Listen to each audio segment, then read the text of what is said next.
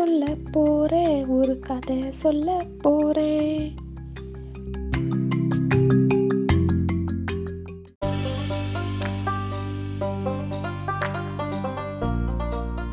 குழந்தைகளே வந்துட்டீங்களா?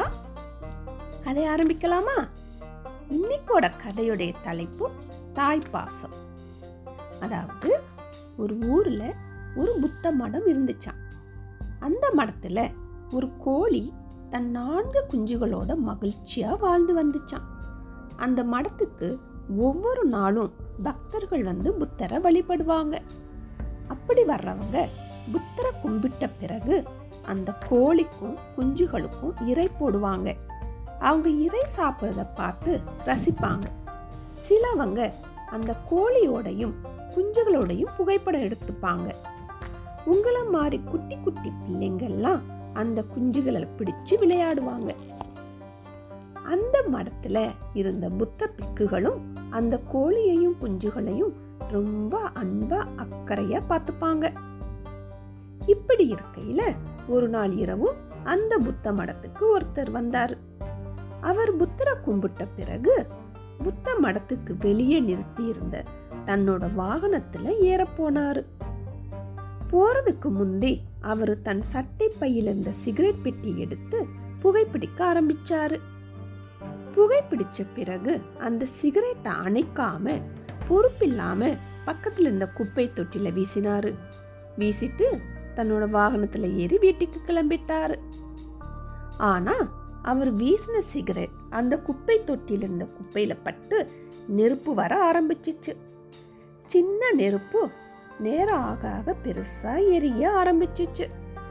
அது இரவு நேரங்கிறதுனால யாரும் அதை கவனிக்கல. அந்த நெருப்பு மெதுவா புத்த மடத்துல பரவ ஆரம்பிச்சிச்சு. நெருப்பை பார்த்த புத்த பிக்குகளும் புத்த மடத்துல இருந்த மற்றவங்களும் அலறி அடிச்சிட்டு வெளியே ஓடி வந்தாங்க. அவங்களால முடிஞ்ச அளவுக்கு தண்ணியை ஊத்தி நெருப்ப அணைக்க பார்த்தாங்க. எந்த பிரயோஜனமும் இல்லை. வேற வழி இல்லாம தீயணைக்கிற வண்டிக்கு தகவல் தெரிவிச்சாங்க. கண்ணை மூடி திறக்கிறதுக்குள்ள அவங்களும் வந்து நெருப்பை அணைக்க முயற்சி செஞ்சாங்க. ஒரு மணி நேரத்துல ஒரு வழியா நெருப்பை கட்டுக்குள்ள கொண்டு வந்துட்டாங்க. அப்பத்தான் எல்லாருக்கும் போன உயிர் திரும்பி வந்த மாதிரி இருந்துச்சு. நெருப்புல புத்த மடம் பாதிக்கு மேல அழிஞ்சு போச்சு. புத்த பிக்குகள் பக்கத்துல இருந்த வேற ஒரு சின்ன குடிசையில போய் தூங்குனாங்க. மறுநாள் புத்த பிக்குகளில் ஒருத்தர் அந்த எரிஞ்ச புத்த மடத்தை பார்க்க வந்தார். அந்த மடம் நெருப்பில் கருகி தீஞ்ச வாட வந்துச்சு. அதை கவலையோட பார்த்துக்கிட்டு இருந்தார். அப்பதான் அவருக்கு அந்த கோழியும் குஞ்சுகளோடையும் ஞாபகம் வந்துச்சு.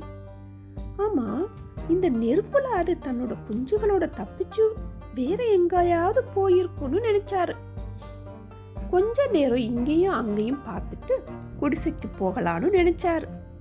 அப்போ கீச் கீச்சுன்னு ஏதோ ஒரு சத்தத்தை கேட்டார். அட இது நம்ம கோழி குஞ்சுகளோட சத்தமாச்சே. எங்கிருந்து அந்த சத்தம் வருதுன்னு பார்த்தாரு. பக்கத்துல ஏதோ ஒரு மாதிரி ஒரு ஓடு மாதிரி இருந்துச்சு. ஒரு குச்சியை எடுத்து அதை தள்ளி விட்டு பார்த்தப்போ அதுல இருந்து ஒரு நாலு குஞ்சுகளும் வெளியே ஓடி வந்துச்சு. அப்பதான் அந்த ஓடு மாதிரி இருக்கிறது அந்த குஞ்சுகளோட தாயின்னு தெரிஞ்சிச்சு.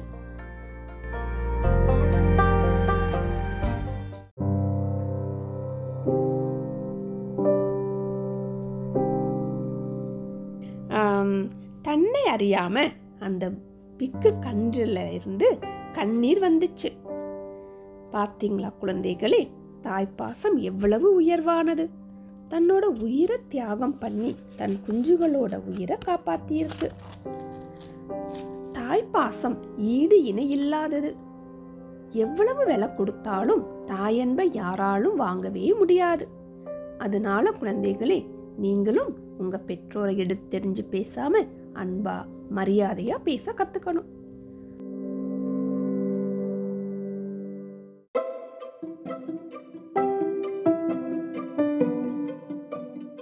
சரி குழந்தைகளே இதோட நான் இன்னைக்கு விடை பெற்றுக்கிறேன் கூடி சீக்கிரம் ஒரு நல்ல சுவாரஸ்யமான கதையோட உங்களை சந்திக்கிறேன்.